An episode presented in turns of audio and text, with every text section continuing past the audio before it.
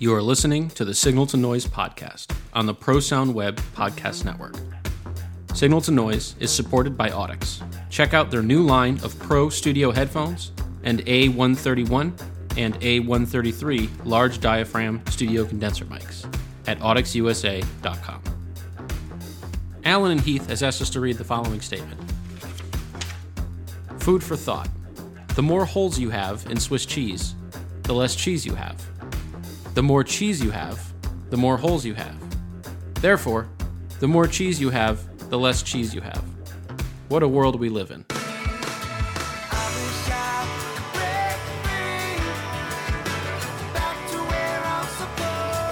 Welcome back to the Signal to Noise podcast on Pro Sound Web. I think we're going to do the intros because we seem to get shit when we don't do the intros. My name is Michael Lawrence. I'm here with my co-host Kyle Chirnside, Who? Chris Leonard. What's going on, gentlemen? Chris Brian Leonard. Chris Brian Leonard. Kyle Brian Chirnside. There you That's go. true. Kyle is is fresh off uh, the Chick Fil A drive-through. He even sent a Chick Fil A drive-through selfie That's to our group text. So he's And- fired up. He's had his snack. He's had his Ensure. He's ready to go. Fired up. All the bones are working. It's crazy. definitely, definitely asked everybody if they could eat how many uh, Chick Fil A sandwiches they could eat. Four to five is uh, the ratio. Let us know on Mike- Facebook. I would like to get a standard distribution. Actually, You, do you put Chick, do you put Chick Fil A sauce on there? Polynesian sauce? Yes. You do? Yeah. yeah, Okay. Cool. I like the Polynesian sauce on the nuggets for some reason, but the Chick Fil A sauce goes great on the fries and the sandwich. Oh, yeah. I don't think we have any of those in New York. What? At least not in upstate. Yeah, I've literally never seen one. I think when I wasn't like on the road somewhere. Yeah. Maybe you should stop going to Taco Bell for one day. I, I'm And- going to. do they have them in Texas? I'm going to. Te- actually, our, I think our guest can can confirm or deny. Uh, It's it's the South. Yes, it's there. okay, because I'm going down to Texas next month to meet up with Denny Miller for a project. So we'll make sure to stop and get some chicken Ooh. sandwiches, and we'll sort that out. Our guest this episode is my friend Kyle Jensen, who's a theatrical sound designer and sound engineer. And some people don't know this, and I might be spilling the beans. He's also a DJ. Oh snap! Yep. Yes, Uh, I am. He's the interim So head of bro. audio and video at the Dallas Theater Center. Um, and he's worked on a bunch of cool stuff. And uh, a little, he's a, kind of a, a fledgling technical writer as well, which is pretty interesting. cool stuff. Very, very that. fledgling. So uh, before we get into all that, Kyle, they do have. Uh, f- first of all, this is. I think we were talking about this. This is our first dual Kyle episode. It's odd. I keep thinking you're yelling at me, dude. Yeah, fight, we, fight, fight, like fight, usual. Funny enough, had- I think every time I, Mi- Michael says Kyle, I think he's yelling at me. Okay, then, then let's start here. do I do So- a lot of yelling? No, it, it's, it's it feels like condensate. It hurts my heart. Oh, buddy. So, um, when I was a kid, obviously I'm going to be like 49 this year. When I was a kid, there wasn't a lot of kids named Kyle. There really wasn't. Hmm. So, it once you were Kyle before Kyle was cool, is what you're saying. I don't know about that, but I know that there wasn't many in my school. I think there was one kid, and he was like two years younger than me. But anytime I would go out with my parents and I'd hear someone yelling for Kyle, it would freak me out. It- Mm. If we were at the mall, if we were at any large event, if I heard a mom yelling for Kyle, it would literally weird me out. So I Yeah. think I think that we get this like this might go for all the Kyles. You'd have to you'd have to confirm or deny for me, Kyle. uh, number one, I'll be number two tonight because I'm the shit. Um, uh, it, it's kind of a privilege to be a Kyle. Like when you meet another Kyle, you're like, "Hey, what's up, bro?" It's kind of like when um Chris Leonard uh uncovered that he had a Brian middle name. It was like, "What's up?" Like What's up? we got we got Shit. Yeah. We got the secret It- thing. it's, it's this exclusive club of Kyle, or in this case, Brian. And not only not only the same middle name, but spelled the same way with a Yeah. Y. What are the odds? we are all See, I'm one. really desensitized because with the year I was born, I think Michael was the most popular baby name. Uh, since the so- Bible. Yeah. Yeah, so you kind of just, you know, you sort of just you err on the side of ignoring people unless they yell some personalized insult your way. Um, I was almost a All right. Kevin when we didn't play the arm's length game. What the fuck, I was Michael? just about Episode to, I was- 104 I was just about oh to do it, man. Damn. you were talking about Kevin's. So, all right, Kyle Chirnside, number two, the shit. What's the coolest thing you have with an arm's reach? I'm gonna have to give you guys a link to this one. That's me with long hair. Oh, that's going in the. Can we put that Oh, in the oh, nice. a link to that in the? That's in the definitely- description, Chris? That's definitely a Pantera Vulgar Display of Power T-shirt, and look how long my hair is. All right, Love so it. make sure you visit the page for this episode on Pro Sound Web. We'll stick this image in the description. Yeah, That's great. that's, me with metal hair. So, are you singing I in mean, that I'm, picture? I- It's it's I'm thrashing. I'm thrashing thra- okay, like a but you're maniac. performing. Yeah. Okay. I That's woke I woke my daughter up with uh, "South of Heaven" this morning, and it could have went a, a totally different way. But she woke up and she was like playing the blast beat parts with me, and then she goes and she always goes in and, and kisses mom before she leaves for school, and she goes, "Mom, Dad and I had metal morning. It was awesome." I love it. That's great. Yes. Chris Brian Leonard, what's the coolest thing you have within arm's reach? All right. So I have a pair. what of- is that? Holy cow! So these are three watt, three channel CB radios. Um, they're transceivers, right? So they're handheld, bat- they're battery powered. The antenna, when you pull them out, is like six Oh feet. my lord! It Whoa. it's like stupid long, right? Those are awesome. It's like Right? doubles as a fishing pole. we got to put So- a link to a picture to that too. Oh yeah, I will. I will. Don't worry. So uh, these, they still say it on the side. R.A. Simmons, MSI. So they used to use these to back trucks into docks when on tour. When MSI was Oh, t- back on tour back in the day. So um, they yeah, literally only walk. They only work that far too. yeah, they go by what Yeah. eighty feet. Uh, Well, because 80 you can you can hand one to the truck driver, and you can be on the dock. You can like kind of call someone and, and back them in and stuff. And I mean, they're they're like military grade, three watt, uh, three channel, you know, CB, you know, and, uh, transceivers. So, General Electric. So when you say battery powered, what what's under the hood there? uh, just double A's. Uh, Well, hold on, wait. hold How on. many? Uh, like 32. yeah, like eight, a, oh, eight. Eight double A's. Love it. fantastic. All right, here's you, what I have. You could you can hook in an external antenna too. Oh, so I at guess that. I guess if you want to um go what further. if the six foot antenna is not enough for you? Another 30 feet. Yeah. Yeah, I'll have to look up and I- see like what year these things are from. piggyback off the truck's antenna. There you go. I mean, just run a cable at that point. Uh, this is called a rain gain. You can't really get them anymore. They're hard to find, but it was a hardware device released by Rane, R A N E, at, at one point. I'd love to. I don't know what off the top of my head what year they were making these. It's two parts. It's designed to help you suss out the gain structure of an analog component or mixer, or something that doesn't have meters, right? Hmm. So it's a this one part is a 400 hertz tone generator at zero dBu. So you plug this in, it's phantom powered, and 400 hertz. The this other part plugs into the output. It's just a piezo wired across pins two and three. So 400 hertz is well below this thing's range, so you can't hear it. But then you turn the gain structure of the device up until it starts to clip, and as soon as it starts to clip, those overtones come through the piezo. So you can tell without meters when you've hit the clipping point of the device, which is really cool. And it it it, it I guess it's based on a principle taught by Pat Brown from SynAudCon. Um, and I don't think I've ever used it, but I just thought it was really kind of a neat piece of audio history, so I bought one on eBay. It's it's So- got to be for DJs too. That's a like uh I mean obviously cuz it's built by Rane. Rane is known Mhm. for DJ mixers. I mean, that's pretty awesome way and and I don't know if I've ever seen Have you guys seen a DJ mixer without VU meters or some kind of level? well, I think Line I mixers. I mean, mean, they'd have to have to be really cheap. But Rane made a lot of like pro audio stuff back in the day. They, they you know, they did graphic EQs and, and True. all kinds of things. Um, but I think, yeah, I think they're probably, you know, I think what you're likely to encounter from them now is probably a, a DJ mixer, and they are pretty high quality DJ mixers generally. I don't know. We have a DJ on the show, so uh, That, that's kind of neat, Michael. I'm glad you broke Yeah, that man. out. yeah, buddy. All that's right, a really cool piece of gear. Kyle Jensen, Yes. number one. What's the coolest thing you got Uh, within arm's reach? Coolest thing I got within arm's reach. I can't really You didn't show know. it. You didn't know about this game, right? So I didn't- you didn't did prepare. from previous episodes that I Oh, so listened you to. prepared. Oh, Okay. you I listened prepared. to the I did my show? research. Um, right. I can't really pick it up, but it's my it's my dumb quarantine purchase that I made about a year ago, which is my Avid S3 uh, control Ooh. surface. I found it for like fifty percent off on Reverb. Guy said that the number eight fader was like broken, so I'm like, well, I can just buy a replacement fader. That's easy enough to do. Um, got it, hooked it up, powered it on.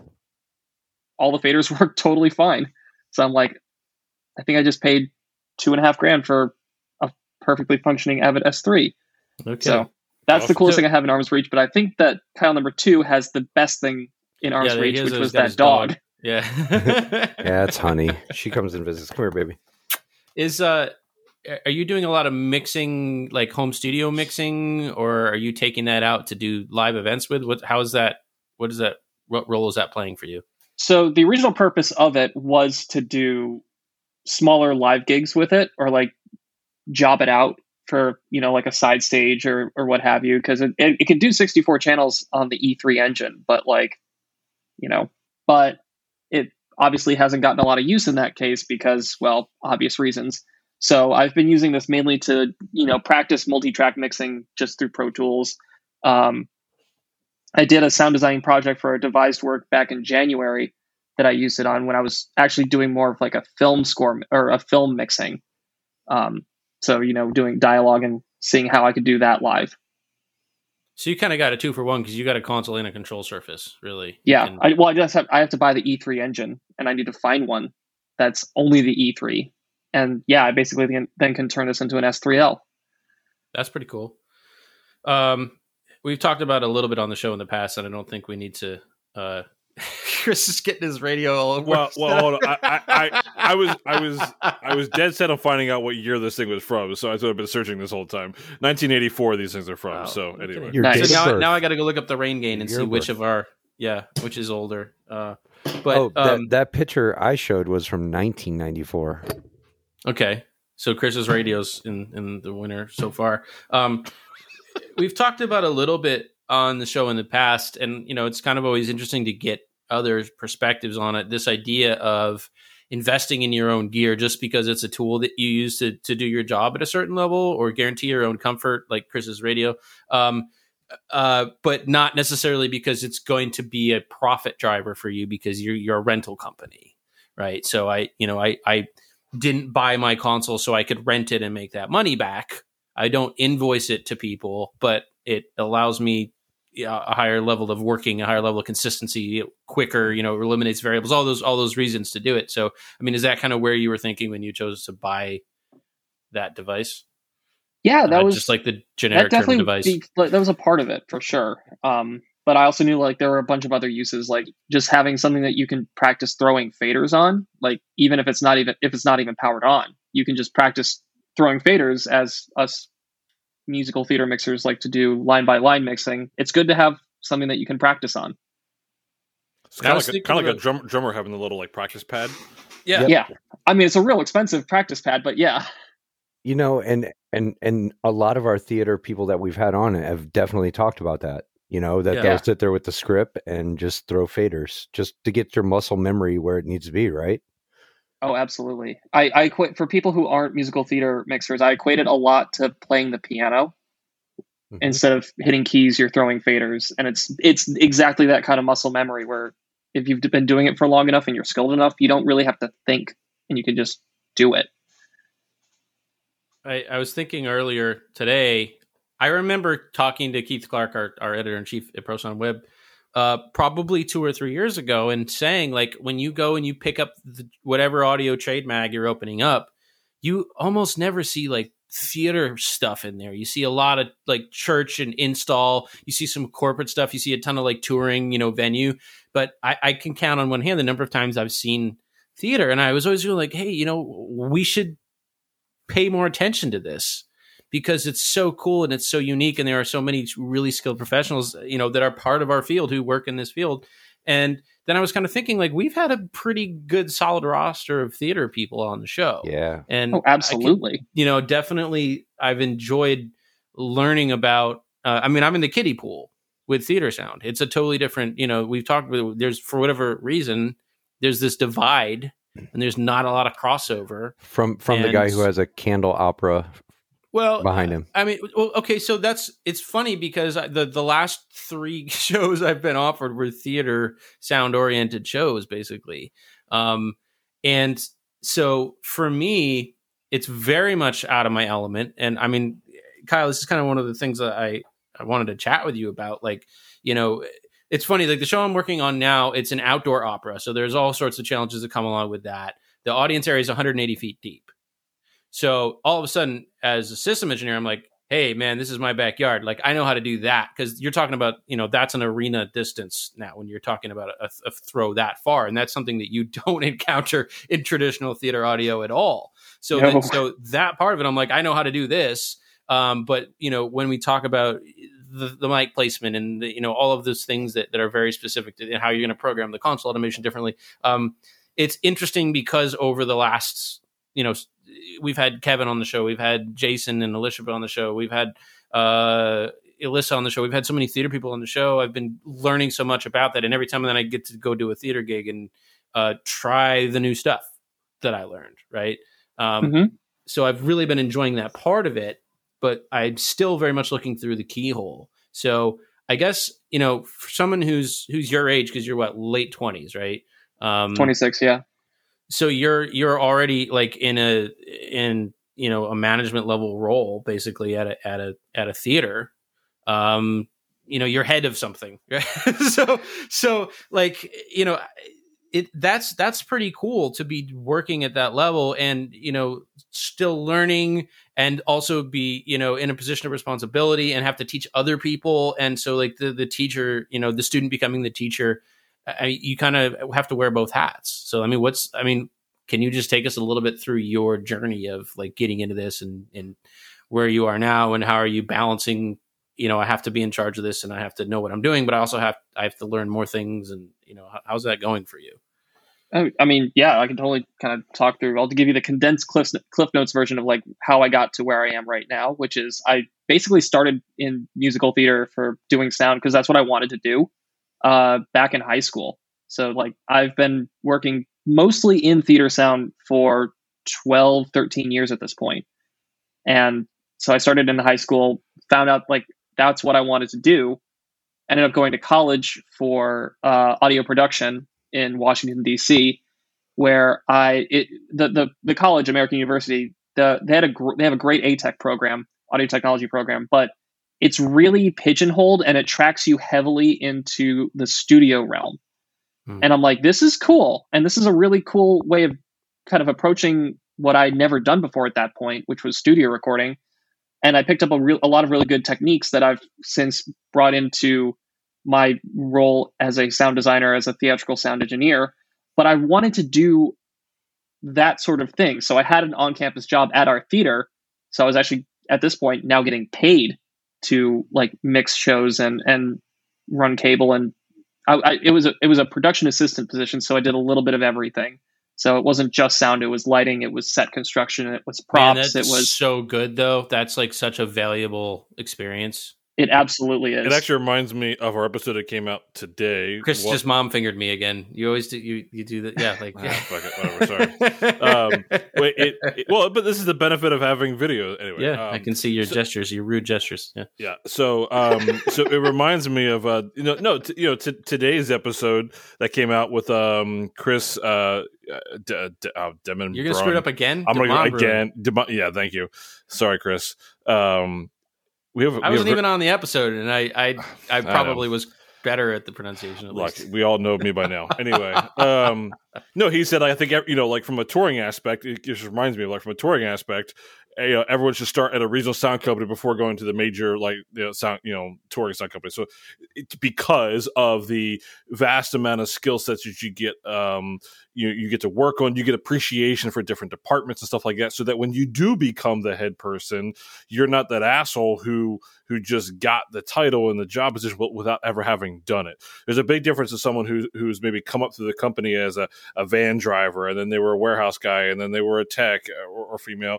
Um, um, and then they became, you know, the boss and this, that, and the other. They have an there's a respect and appreciation. You could be empathetic towards the other departments because you know what they have to actually go through. So I mean, it's it's, but you're just describing this in the theater world, so it's cool. Yeah, no, it's hundred percent that, and getting and every I I meant I maintain that everyone who wants to do technical theater, anyone who wants to be in theater, period, should try their hand at something that they aren't necessarily they don't think that they're interested in because you may very well be very interested in it like sports if you're if you're a cast member go and try being a light like try programming the lighting board if you're a sound engineer try your hand at building a set like it you get a lot of good skills and you become more well-rounded tech Yeah. by doing that.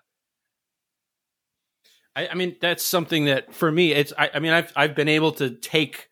I've been able to say yes to calls to come in and help hang lights because I can read a plot and I know how to wire up a bat and those. You know what I mean? So Yeah. so not only does it like get you more work, which we all want, but it also, you know, when I have to work closely with with other departments, and I really want to talk about this idea of design in in in the context of theater and what that means because it's an interesting thing to me.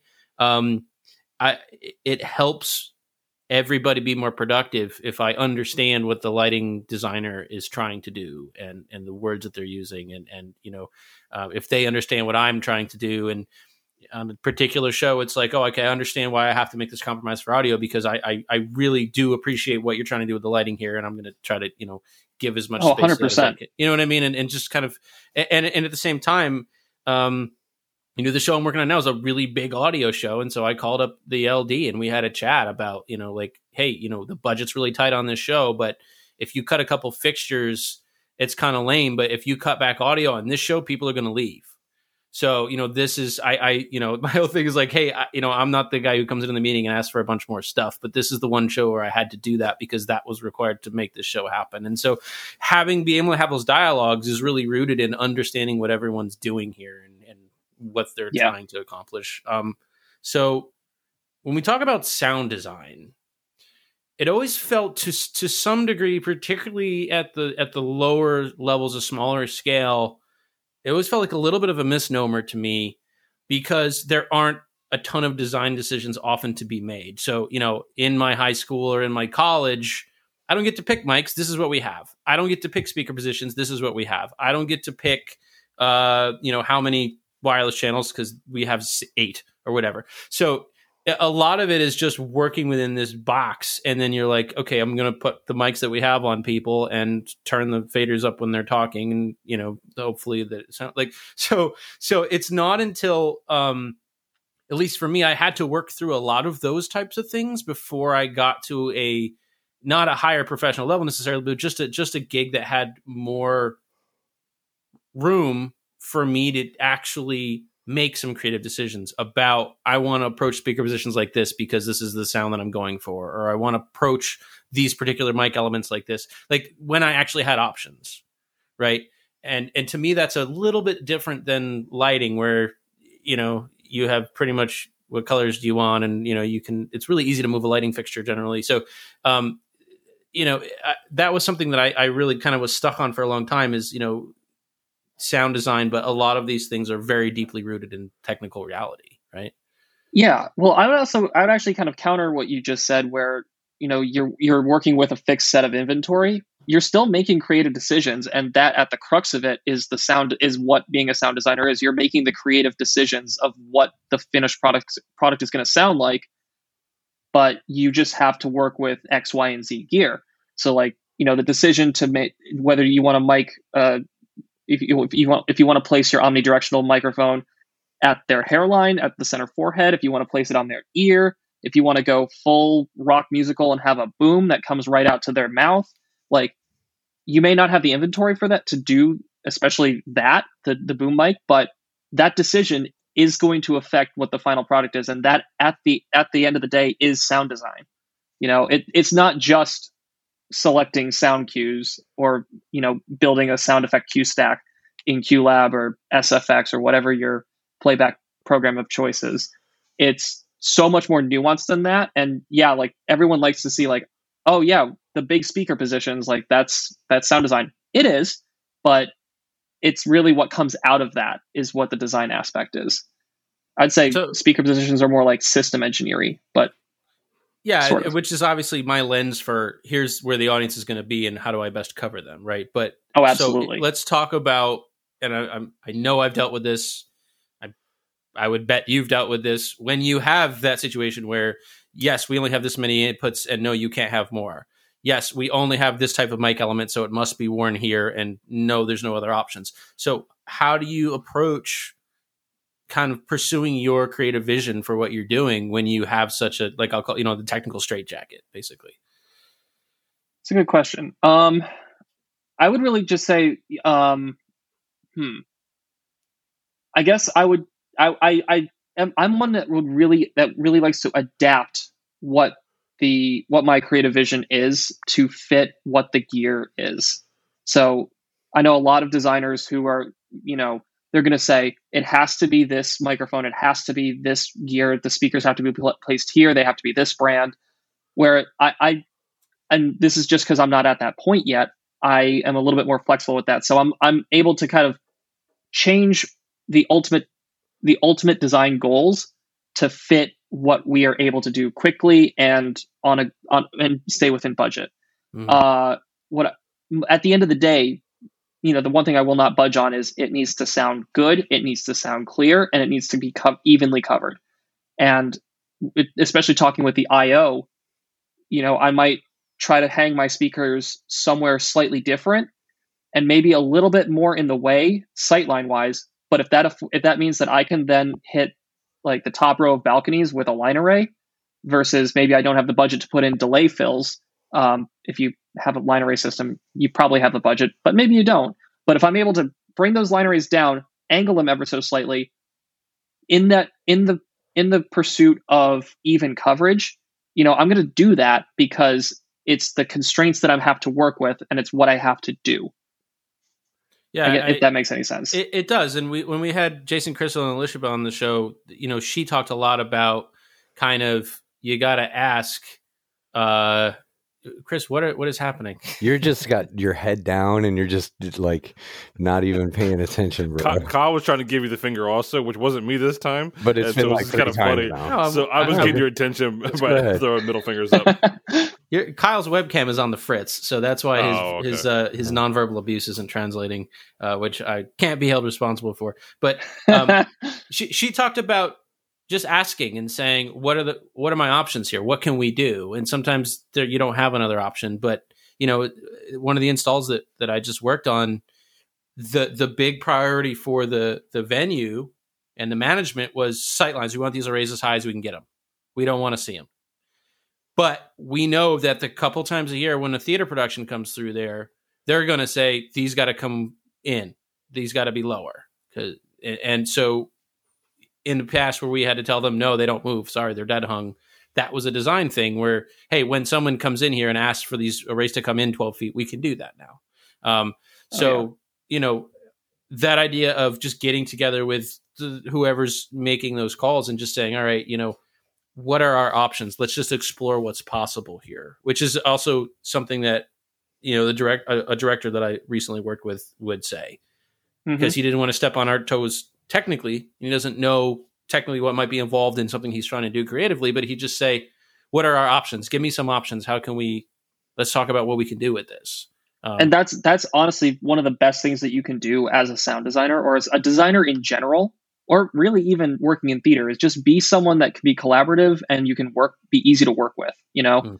like I've worked with many uh, many a technician who they're set in their ways and they think that they're the next great you know A1 on Broadway or whatever, and they will just steamroll any decision that you try to like any counteractive uh, counter decision that you offer to them. They're just gonna be like, no, it has to be done this way, and I'm like, that doesn't make you a good person to work with. Um, and that goes with directors as well. You know, directors need to be collaborative, and I've met many a director that says, no, it has to be done this way, mm. and they usually try to say it's all because of time or what have you, but ultimately the best directors are the ones that, like you said, listen to their designers and want to do a collaboration, not dictate what's happening. All right. So what what I want to ask is like um when when it comes to the creative pinnacle of theater, um, I, I, had the pleasure of living in Las Vegas, and um, obviously, you're surrounded by crazy design, and I I never really focused on that because you know in our situations we just had left and right. It was for a rock show. We were in and out. Um, and i got i had the pleasure of meeting jonathan deans and brian shea. And at the time and and this is just for me because i haven't worked in musical theater or sound design like that but those guys were like the pinnacle of what people wanted to reach. Ka the beatles love show things like that. When you're 26 Um, I think the sound design thing is more of a focus now, and maybe you can speak on this as well because you have video game sound design, you have theater sound design, you have these crazy immersive things that are happening now. Like, what is the pinnacle for you and you think as the community? Because that's something that rock and roll engineers don't get. Like, um, we we don't get into the uh, immersive sound and we don't get into speaker placement to make people's heads move in 3D. Um, where do you think it's going, and who do you look up to when when you talk about like the pinnacle? Hmm. That's a really good question. Um, I mean, ultimately, for my for me, the the goal would be to bring a show to Broadway and be a sound and be someone who's brought who's been a sound designer that has taken a new musical and started it in because generally the pipeline for new shows that come to Broadway is they try out in a regional theater. So that would be your your your Ford's Theater, National Theater in DC would be what what would be considered regional theater. And so that's where these new shows are going to get com- commissioned. That's where they're going to be workshop. That's where they're going to ultimately see if they're a success. And if they're a success, they'll usually then go on to uh, to a theater on Broadway or in in the West End. So being that designer that took that show and took that concept and made something of it that was good enough quality to have it go to one of those locations would be the ultimate goal. In, in terms of people that I would really look up to and say is like the pinnacle of what they're doing, like look at any of the this is a good and bad thing that you can count really can count the number of sound designers on Broadway on one hand, maybe two but there's not a lot of them. Um, you know, people like Jonathan Deans uh, is someone I absolutely look up to because he does some really cool things with with with sound. Uh, Gareth Owen is another one. Um, yes, where you know he does these crazy rock shows like Bat Out of Hell. He he's done Come From Away. You know, like all the all these really cool big sounding shows. Nevin Steinberg, obviously, because like dude designed Hamilton. Yep. And then also like Jess Paz, who's a I, I'm actually happy to say that like I consider her a, a, a friend of mine at this point because of uh, actually because of the pandemic because I got to hang out with a lot of these sound designers on Zoom calls. So like, you know, those are kind of the, the, the pinnacle of the people who I would look up to. Right. So let's talk about mentors though. I mean, who do you not just look up to, but who do you call or email or reach out to when you have a theater sound design puzzle? That's so that's actually funny funny enough. Um, i don't necessarily consider myself to have a mentor. Like a lot of what i've done has just been self-taught and kind of experimenting and trying new things you know seeing what works and what doesn't and then finding out that oh yeah they've been doing this they've been doing this in theater for years. I'm like well i just discovered it for myself then. Um, but so i kind of do the, I, I do the self-taught kind of, kind of thing but also you know i'll reach out to friends of mine who i've met who are sound designers who are kind of in the same career stage as I am. And the Theatrical Sound Designers and Composers Association, TSDCA, is fantastic for that because it's a lot of people who are all similarly minded who get together and they can share information, share tips, share tricks. Uh, Everybody dresses. You know, we black. hang out once a week, so like it's it's. Is it? Yeah. I picture it kind of like a spider web for me. Like I do have mentors people who are have been doing this for a very long time and, and are super experienced. But I, I have a lot of peers and professional colleagues who just know about different things than I know about. And so if it's a question, I mean, I asked, I messaged you the other day because I was trying to do something with a with a wireless system that I touch once a year, and I was like, "Oh, Kyle works with these all the time." So hey, and you're like, "Yeah, here's the answer." So just knowing, you know, which person on my network will know the answer to this particular question, I think is is really helpful yeah, too. Super absolutely. Helpful. What what show did have like I, I went and sat at Ka one time and that's what got me interested in sound design. I didn't even know who Jonathan Deans was, you know, and I sat at Ka and I was blown away by the audio. Like, never mind the show; that thing was insane too. But the audio blew me away. And then through him, I met Brian Hsieh, who was was at that time designing the Michael Jackson One show over at the Palms, and um, here's what super interested me. The dude did that thing and then he helped with the sound design of the Harry Potter ride. That's why I think sound design is this different aspect of audio and and that's why I wanted to pick your brain about it is because video games amusement parks like uh, Jonathan Deans did a lot of California Adventure and um, the hidden rocks and how the parade works and that stuff is a new math for a lot of people and um, i think there's a lot of things that psychology you, yeah you, you can Yeah. spread out from those avenues of building that set running that lighting putting speakers in odd spaces that you would never have thought of have you sat in a show and you were like holy shit this is what i want to do like this is what i wanted to Oh, sound like. absolutely. I would I wouldn't actually say it was like a musical or anything. It was actually film that got me into that kind of like cool holy crap mentality. And the one that I can think of off the top of my head was The Dark Knight.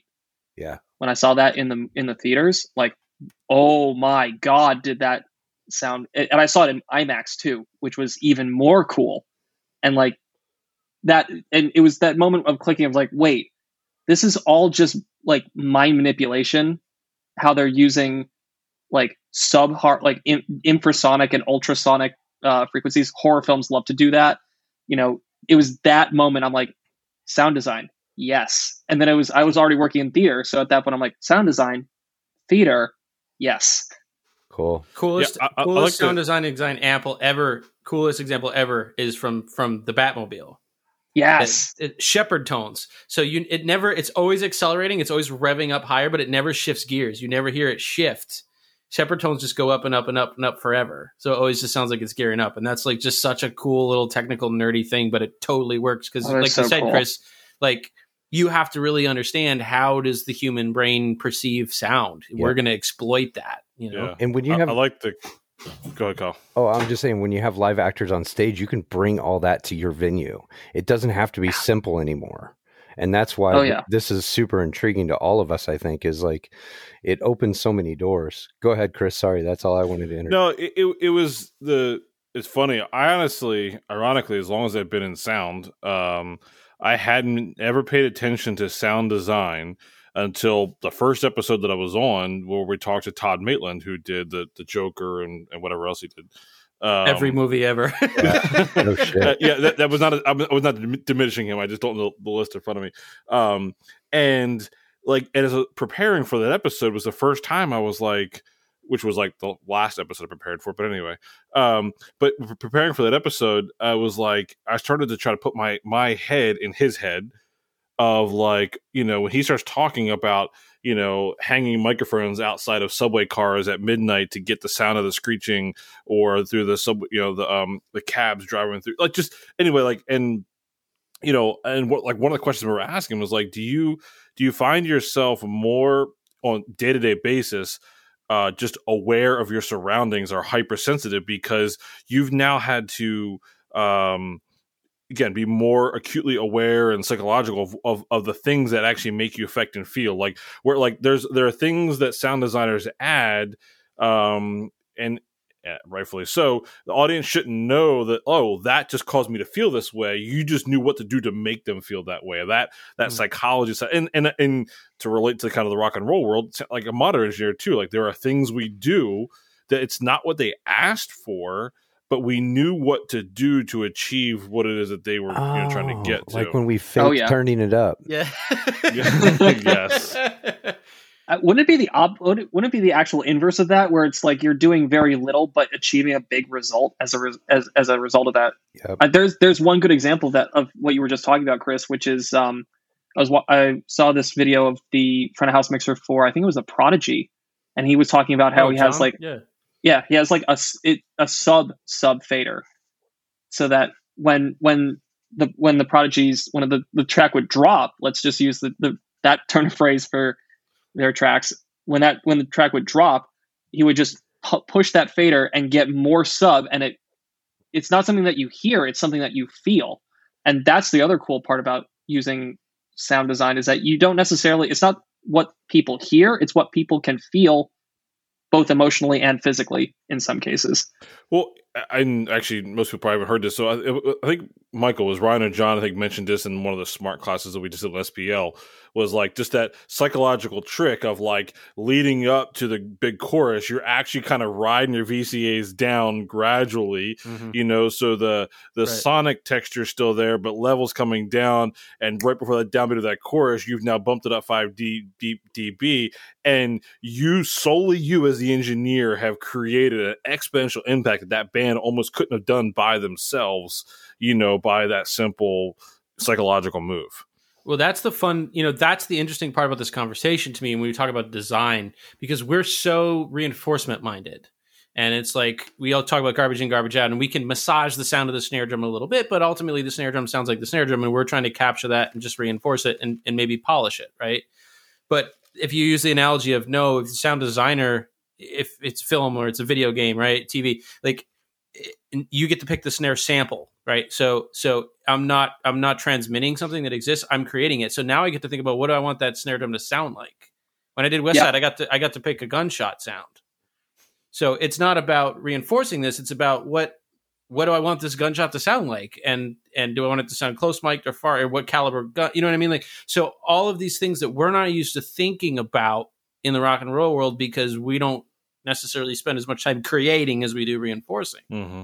And so it's just a different mindset, I think, and that's that's why I haven't spent a lot of time thinking about it. Right. Ultimately, at the at the end of the day, you're just trying to tell a story through sound, and it's exactly that. It's the curation of all these different sounds to make this story cohesive, and that's ultimately what you're what you're doing. And the, and one of the reasons that like a lot of people in rock and roll generally don't do what we do in theater, which is have a designer and an engineer, is just because the workload in musical theater is that much greater that you need two two people working on that because you know you know you not only have to figure out okay what does this snare drum need to sound like?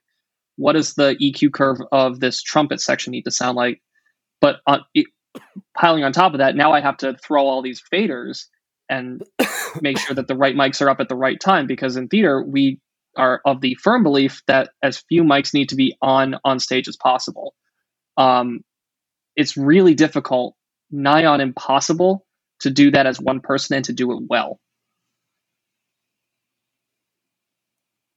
Yeah, I, I it was interesting because I haven't, you know, I, I, the the show that I just did was mixed by a student, which I wasn't expecting. Um, she was very interested and very able to do it, so she ended up mixing, and so I would just kind of. I, I was actually able to leave the console and go sit in the house and listen and stop thinking about the script and stop thinking about the mic placement and just listen and then I would come back and make some adjustments here and there while she's mixing. And and it, it really does. Um, I mean, it's Kyle. It's it's similar to what Howard Page told you, right? Like yep, stop back stop listen. touching stuff. Yeah, just just listen for a second. And I think it's it can be it can be hard for those of us in the in the in the rock and roll world to or the just the live music world in general. Can be hard to just distance yourself from all the stuff, well, right? Well, so the the ghost episode, uh, the B sides that no one over here was Steve Guest. Um, he, he, talked about when um, Buford Jones, um, yeah, deep cuts, yeah. Uh, you know, Steve, so this guy, you know, this guy Steve Guest, he was a system tech out with Pink Floyd on Momentary Lapse of Reason. Buford Jones mixing, right? And Buford's trying to explain to him something he hears in the system, right? He's like, and and Steve just not getting it, not getting it. You know, a primarily system engineer. And Buford stands up, tells Steve, he's like, guys, sit in this chair. He's like, now mix. Like mid show, freaking Pink Floyd, stadium, surround, mix, go. He said, literally within like 30 seconds, he's like, I hear it. You know, and like, uh, you know, it was that clicking of like, you know, you know, um, I, you know, that's, that's something we probably haven't talked as much about the other system techs of like, you know, uh, maybe removing themselves from being the system tech mind, putting themselves in yeah. the engineer mind, and yeah. and marrying that gap there. But it's it's all along the same vein. I mean, it's here, a different so. if it's a different type of listening. It really is. Yeah. I, listening I, for. Yeah, I, I, wanted I want to take the the sound designer route with imaging as well. You know, mm. and we know we can't do that in certain instances because you'll you'll lose one half of the crowd or you'll lose a part of the audience where you're trying to project to in certain situations but i think a combination of what you said, Michael, and what you said, Chris. The the psychological effect of where voices and things are coming from is instead of getting people locked in, it keeps them like in the motion of the thing that's happening because obviously in a rock and roll show watching four dudes jump around for eh, 90 minutes like eh, your eyes do different things like it goes to a drum part you watch the drummer it goes to the guitar part but if you're working with the and there's a big that, huge video screen that's like yeah. forcing your manhandling your attention to a certain point in the show and that's yeah. something we haven't talked about either mixing to the imag I mean, I've I've done that several times where uh, we had a guest come out on stage play guitar or whatever the case may be, and all of a sudden I got to be on that guitar because they're going to be watching the iMag because John Mayer came out or whatever the case may be, and like they could care less about the drummer at this point. So, you know, mixing to the iMag, mixing to the video, and and just the whole psychological effect of like right. that thing being the focus as well as the audio focus you know I, am so glad you said that because the the the show i just worked on was was live streamed with a bunch of cameras.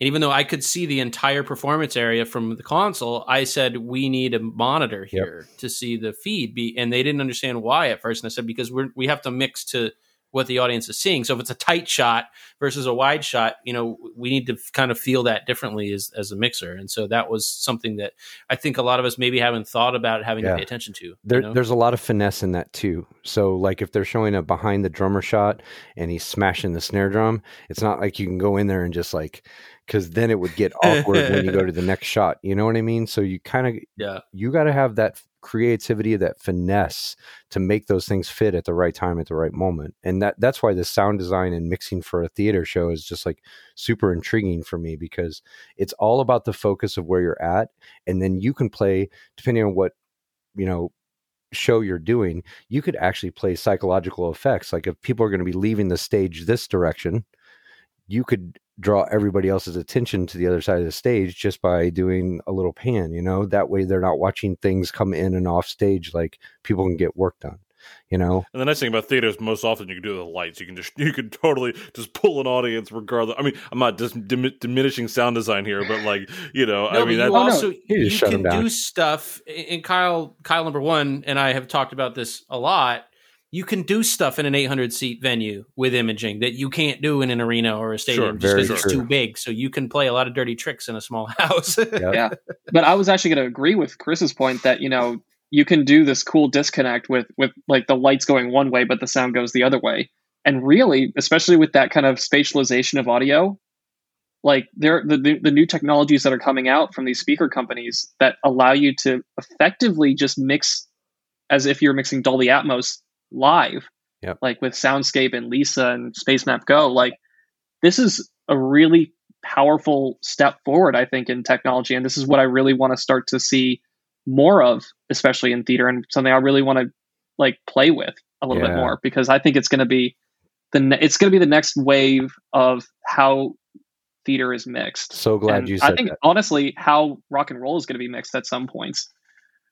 So I'm curious, is there uh, so you being a call what it is, young gun in the industry right now, in the industry, the field that you're in, um, I don't know the theater world. Is there kind of like the same way there is in the rock and roll world. There's like these like old curmudgeons who think that like the spatialization, this you know uh surround sound, like the, like it, it um Where's my has the theater has, has, the has the well I'm just saying like has the theater community all come together? Are there still people who are like this is bullshit? Like it just it just it just is this you know whatever the tr- what traditional theater was and these are your tools you, you stick in this sandbox type of thing. Is there or has the theater community all kind of come together like hey this is all for the greater good and and all that? I think it's it's a little bit of both and it highly depends on where you are i'd say what what theater you're working in what your operating budget is as well as how informed you are because like these technologies are are already being deployed on the West End and Broadway. So like if people on if, if people if people at that level are doing this and then they're getting rave reviews, that's going to start to kind of work its way through. And at the end of the day, we're all kind of whores for attention, so we want to get good reviews. And if they're doing something that's really cool and revolutionary, it's like, well, maybe I should be doing something that's cool and revolutionary. And uh, it, it'll kind of like percolate through. Now, granted, you're still going to have the old guys that want to mix on their Heritage 3000s and you know CADAC J type consoles. Uh, you do too. You just don't know it.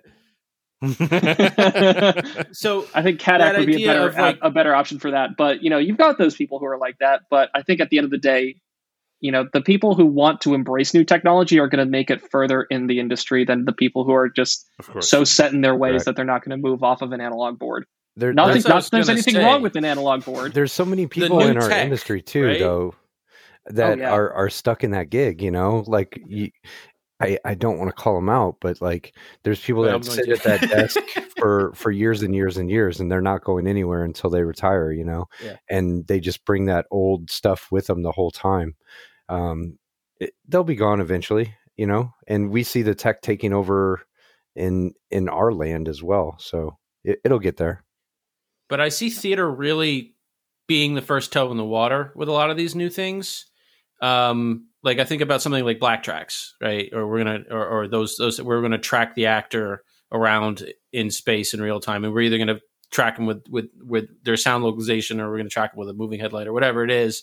That's now like common on the, a large touring scale, but theater was doing it way way earlier. So I think a lot of this stuff is is a sound designer trying to figure out like what new cool things we can do in the theater world, and then and then once you know once the rock and roll realizes it it, it works and it's not going to crash every night and like you know when it, it kind of matures and stabilizes you do see that stuff bleed into the the bigger scale you know when you have 20,000 cap venues stuff like that um the OSC pilot let's talk about that speaking of new oh tech. yeah so hashtag got, deadmau5 yeah yeah so th- th- we got this email um uh from Alexandra Greenberg over at Falcon Publicity and, and she reps deadmau5 and she said uh, hey, he's got this new software coming out, and it's primarily for you know it's OSC based, and it's primarily for DJs. And I said, you know, gee, you know, we don't really do a lot of that at ProSound Web, but I go, I, I know that OSC is like a pretty big thing in theater sound design. They use it for a lot of stuff, and a lot of stuff speaks that language.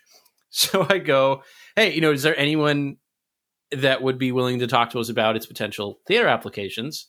And she writes back and says, Well, how about Joel? And I said, Hell yeah, set it up. So I called Kyle and uh, so we got on a video chat with deadmau5, and that's when I was like, "Hey, dude, you should be on my podcast." But um, you got to play with the software before anybody else did, and uh, you spent like a week going, "Like, what cool theater shit can I do with this?" Yeah, it was very much that. It was okay. I have this piece of software in front of me that I was given. How do I make? Like, what what how does this make my life as a designer or as an engineer easier? And the first thing that that popped into my head was, oh, I could use it to control QLab, which is our my, well my preferred and kind of the industry standard sound effect playback software for basically everywhere at this point. Um, Even in and because it speaks OSC natively, it's it was super easy to just integrate it.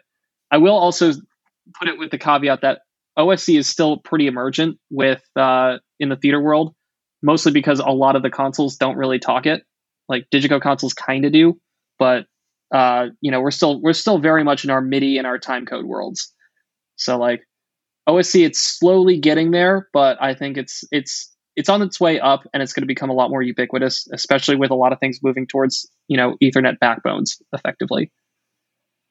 And well, I guess you know the other thing was that you you've been doing some you you did an article for ProSound Web about the OSC pilot. You also did an article for ProSound Web about speaking of network stuff. Uh, John Huntington's book, Intro to Show Networking. Yeah. Uh, and then hello, John. He listens to the show. We'll say hi to John. Um, you know, is that that process of kind of externalizing your thoughts on a piece of equipment or a book and having it published? I think we all love to talk about our opinions about consoles and this and that, but no one's ever like, gee, I should write this. You know, I mean, were you scared about public publishing your thoughts? I mean, a lot of people don't think about. Oh, absolutely. I was, yeah. I was petrified about about publishing my opinions because, like, I've been called out for having unpopular opinions before, especially with regards to you know not just theater sound, but it's Welcome ultimately Yeah. No, I'm just kidding. no, I've I, like I've been called out before for being just like incorrect and stating something that wasn't factual. So I was especially with that first one with the OSC pilot article, I was like going through and like checking everything that I was saying. I'm like, Mm. okay, can I find like research and can I find articles to back up these claims? which is which is a good like that's a good kind of habit you know to make sure the stuff that you're saying is true but you know when we talk about technical writing a lot of people say well i'm not an expert in anything or you know something like that and it doesn't have to be that you're an ex- you don't have to be an expert in something to write an article it's just you know oftentimes i'm i'm actually sharing something that i'm very much not like hey this is my first time trying to do something like this let me tell you what i what i found out and you take the journey with me so i i i want to because I want to say this to a a lot of the early career people who are listening. Like, you know, all it takes for you to get involved in something like a trade magazine is to just call them up and say, I'm really interested in being involved with this. It's good for you. It looks great on your resume to be published. It starts good, important dialogues in our industry. I mean, a lot of people look to stuff like trade mags to get information on new things. So, Mhm. um, you know, and you can you can agree or disagree, Kyle, I know with your with your unpopular opinions, but I just want to dispel the myth that you have to be like an industry authority to write an article, and I I, I think that's a that's a harmful misconception because it's not true. Yeah, Yeah. I, I mean, I, I could dispel it. I mean, so I mean, I back when we had the the last RF repack, um, you know, one of my techs, Aram, had, you know, he'd come to realization is like, hey, everyone's talking about the fact that we're going to auction this stuff off and it's going to have this closing date, but like, there's this whole like middle ground where it's going to be, um, it's going to be off and on in these certain markets and coming in these markets. Like, there was like a whole like grid of like when it's going to happen, how it's going to happen. It wasn't just like it's on here and it's off here, right? There's this Yeah. whole like middle ground. And so he was like, all right, he like he like made an Excel spreadsheet based on city across the country, like did this whole thing, you know, and I sent it to RF venue. I'm like, hey, you guys find this interesting? And they're like, yeah, let's put it out there. You Mhm. know, and it's again, he's not, you know, by any means like a, you know, uh, industry expert on it. He just, you know, looked at the looked at the data, you know, thought about how it's going to affect him, and figured it would affect other people. Sure enough, it did. You know, so that's, I mean, that's a similar scenario. And it's funny because I stumbled across that when I was googling around a couple of years ago, and I was like, "Oh, I know that guy." Uh, but this idea, like you know, there's a John Mayer has a YouTube video, and it's called like "Guy Who Knows Nothing About Baseball Calls a Baseball Game." Is that And it's the literally him- second him- time John Mayer came up in this conversation? Yeah, it is, dude. and it's him. It's him doing a commentary on a baseball game, but he doesn't understand the rules of baseball, so it's really funny. But in a, in a similar vein, there's a lot of value in, you know, when I say, "Oh, I'm approaching a project, I've never worked on something like this before." Here's what I learned. Here's what I did. Here's how I handled it. Here's what I would probably do differently next time. There's a ton of value in sharing that. So the next person that has to go do it has has some things to think about. So Oh, you know, I, absolutely. And I would also say that, you know, to your point of not, you don't have to be an industry authority to publish in a trade mag. That is 100% true. Like, you know, a lot of what people say are, are industry authorities on certain things, you know, a lot of it is just how they like to work.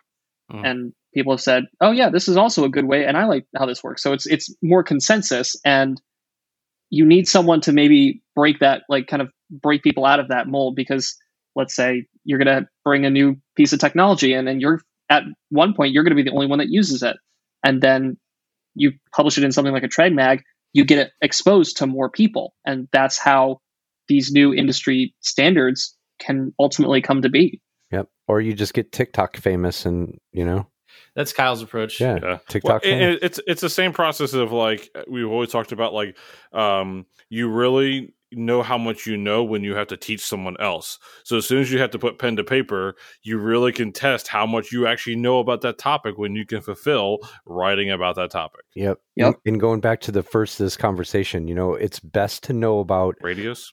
yeah, the, the, how many AAA are double A's? No, Um, a little bit about everything that you're working with, whether it's lighting, the carpentry, laying cable, patching. It, that that's one of the things I'd love to stop to, and and see is like uh, you need to tell the carpenters and the set people that they need to get that piece out, you know, faster. And it's like, I want that guy to stop and be like, "Hey, director guy, why don't you come push this thing and see how fast you can push it, bro?" like, let's let's be. And, and, I think that opens a lot of eyes. Is like, uh, it's it's kind of like the Michael Lawrence reference of the kid who comes out to learn how to do a show, but he's standing by the console all night. You know, um, there's a lot more that goes into the show, and then standing by the console and mixing it, and uh, that works in theater as well. Like uh, those set piece moving. Uh, it, it's it's so valuable to have all those trades in your pocket. So when you go to find the industry standard or what everybody's thinking about it, you're kind of on the same page. And that's why when we do these theater things, I'm super intrigued. Like I really am. It's it's fun. And I think from a macro level too, I mean, to kind of circle back, I don't I don't like that if and and less so now, but let's rewind five years or ten years when I was, you know, I was coming up in audio and I was reading the trade mags because I every week month I was like, I'm gonna learn some cool shit this month and I'd be really excited to get all the trade mags. And it's all like five million dollar arena systems and it's all old white dudes. And like if you're young and you're you're you know you're trying to learn and you, it's really easy to look at that and go, man, I don't relate to this, either professionally or personally or, or you know socially, whatever background I'm from, whatever. And so to open up a trade mag, and this is something that I've talked so much about with Keith, and we've we've really worked pretty hard on at ProSoundWeb. Is I, I open up last month's issue and I see I see Kyle's name, I see David Williams, Hannah's had stuff published, um, Alyssa, another young lady from our, our theater Discord group uh, that I'm a member of, and that Kyle's a member of. I mean, just it, it's I, I'm so happy now to like open it up and see different perspectives and people at different parts of their professional journey and if your mindset is I need to be at the top of my game before I can share my ideas on this, that's never going to happen. So I'm I'm very happy to see that trend, and so I think anyone who's listening who's like, hey, I have a blog post about this, or I have some thoughts on this, share your thoughts. You know, get in touch. Yeah, don't worry, Kyle. You're old and white, and I still, I still, um, I still assimilate with you, or still look up to you. Funny, so okay, funny story about that. about me being old and white.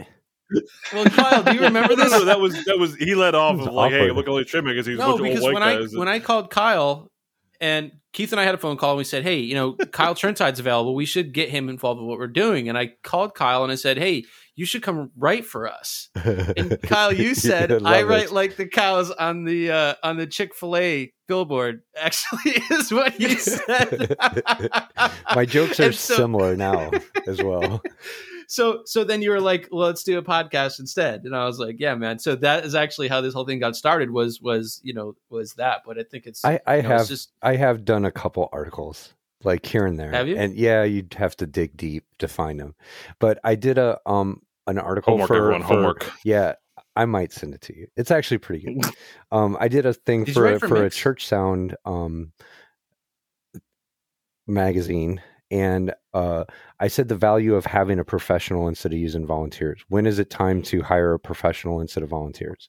And um, because that was one of my concerns at the time, I was still with Midas, and I was going to these churches that were buying, you know, thirty, forty thousand dollars worth of consoles, and and it was just out of their grasp, and they were still trying to use people from the audience to come and run it, and it was like I need to stay here more than a day to get through that. you know, this isn't audio 101, but then I figured out the value of me being able to speak to those people with audio 101. So when we talk about oh you become an authority on the subject, there is stuff that we are authority on. It's kind of like the medial things that we do day by day that we don't even think about. You yeah. know, and then we get into this crazy creative mode where we're talking about spatial integration and you know atmos and stuff like that that would blow away half these people.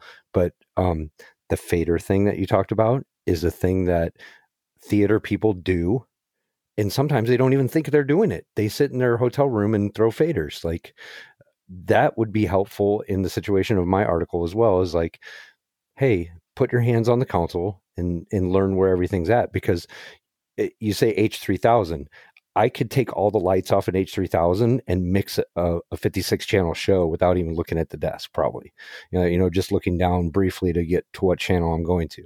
But that's the things that we don't think about because we've already moved up that level and now we're like trying to be this crazy creative you know outspoken thing but it, it, we we kind of got to take it back sometimes like you said and and go to that hey coming up what are the things that we don't think about Yeah. that we need to talk about and uh i did it with willa on the phone today she got one of her uh she got a gig touring and we were talking about master tour Which congratulations, Yeah. by the way. That's Wilson. so awesome. We're happy for Willa. Yeah. and uh, we were talking about master tour and the the problems that go along with possibly working into a TM role from a front of house position, you know. And there was stuff that all of a sudden I became an authority on because I didn't think about it in that kind of thing. You know, it's just like something I do as a normal day. Oh, this thing will print your day sheets. This thing will do this. Like, how many times do you think about that? We didn't even talk about that. You know, so yeah, interesting. Well, that kind of ties into what we started talking about, like when you're working with the rest of the creative team or working with the director. Like, don't everything that I do, even though it may look casual or like it kind of was a spur of the moment thing. I promised you there was a reason I did it that way and not a different way. Like, you know, and that's that's something that is i- know very strong in theater. Everything's very carefully decided upon. Yeah. Um, and, so and working it's literally every every type of design decision that you need to make you need to have a good reason well right. you need to have a reason for it it can be good it can be bad but you do need to have a reason for it just saying well i felt like it was going to be cool No, that might cut it in some cases but you'd be very hard pressed to sell a director on a sound effect that doesn't really fit in just because you thought it'd be cool Yeah. Well, I, lo- I love that. And it's similar to some advice I got early in my career, which is have a reason for everything you do because it forces you to think about the why I'm doing it, which is exactly what Kyle's talking about. Then you get so natural at it that you stop thinking Yeah. about that. Um, but you develop good habits, but also when you're working with other people, building that respect where the director i've had this conversation with directors they didn't they don't understand why i'm asking for something but they know that if i'm asking for it it must be for a good reason yeah, so they say okay and same with the director like you know having that that established idea that hey this decision has been thought about and there's a reason i'm coming to you to talk about it Yeah. now you don't put Um, muscle memory on your resume. It's just like a given. i love that You know what I, I mean? love that, it's just a given. Dude, I mean, I on put- fire well, tonight, man. I guess line by line mixing's on my resume so technically maybe i do have me- muscle memory on my resume kyle's resume he's updating it now and it has just has a picture of him shirtless in the gym It um, does. as the cover sheet yeah. Swole and my AF, short yeah. shorts. So, it, so we, yes, get it. be be glad everyone listening that this is just an audio podcast No, be jealous. Be jealous. Um.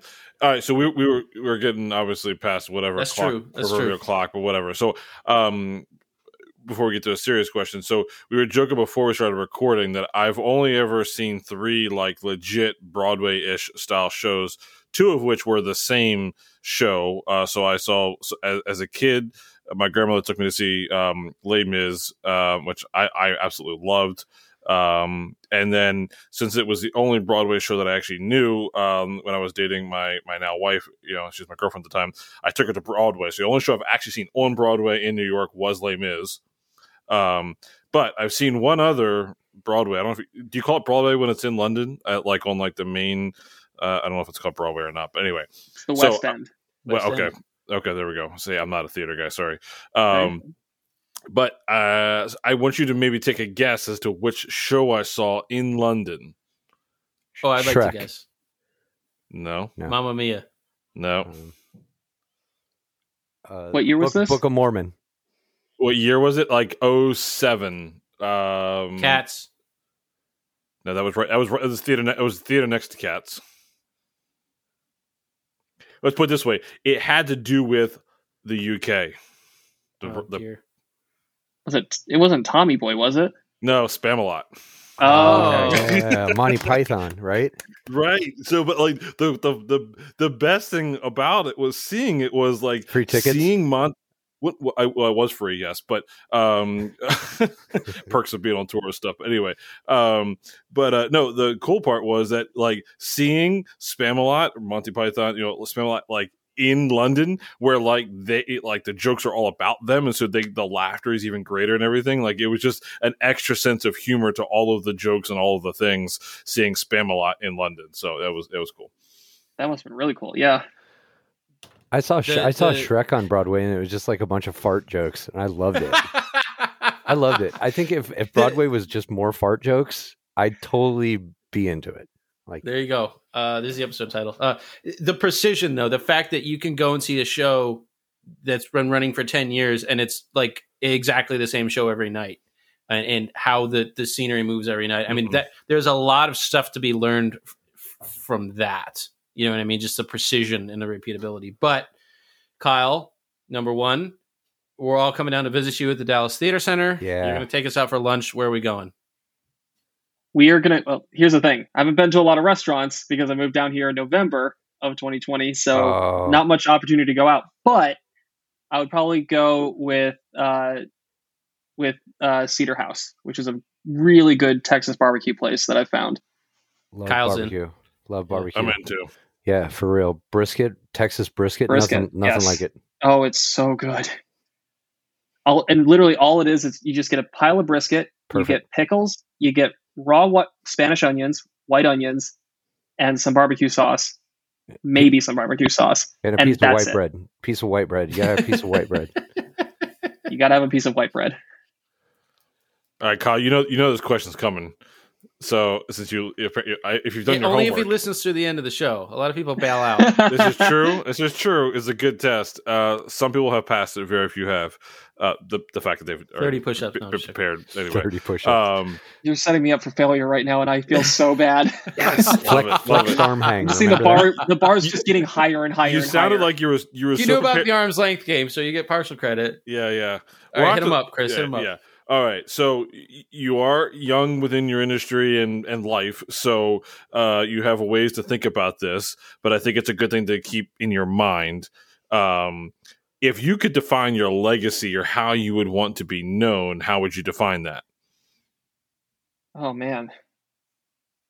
I what knew the question was be when you coming. grow up? That I, I ask myself that question every single day. I do too, and I'm f- Uh, 48. I mean, like, if I wanted to define my legacy, it would it would probably be not being a jerk to everyone. You know, Hmm. just being someone who's easy to work with. Hey, don't be an asshole. Yeah. Yeah. Like I It's know remarkable how you, you hear a lot of people say like, "Oh, I want to do you know these big, big, amazing things." I'm like, I just want to be someone that people want to work with, No, that's good. Perfect. which means that you also don't set yourself up for failure when you have a lofty goal and you don't meet it. Yeah, Just- aim at nothing. heard Aim at nothing. to- Hit it every time. Yeah, exactly. Yeah. Don't have goals, kids. Don't have goals. Zero goals. Look at No, me. have goals. Just make sure that they're judicious in what they are. Well, Kyle, thank you for uh, chatting with us for your time. I uh, always, you know, I, we like to we like to poke around in, in theater land because we don't get to do it very often. it's so so we fun. Thank you. Kyle This Brian. has been a lot of fun. Yeah, man. Thank you.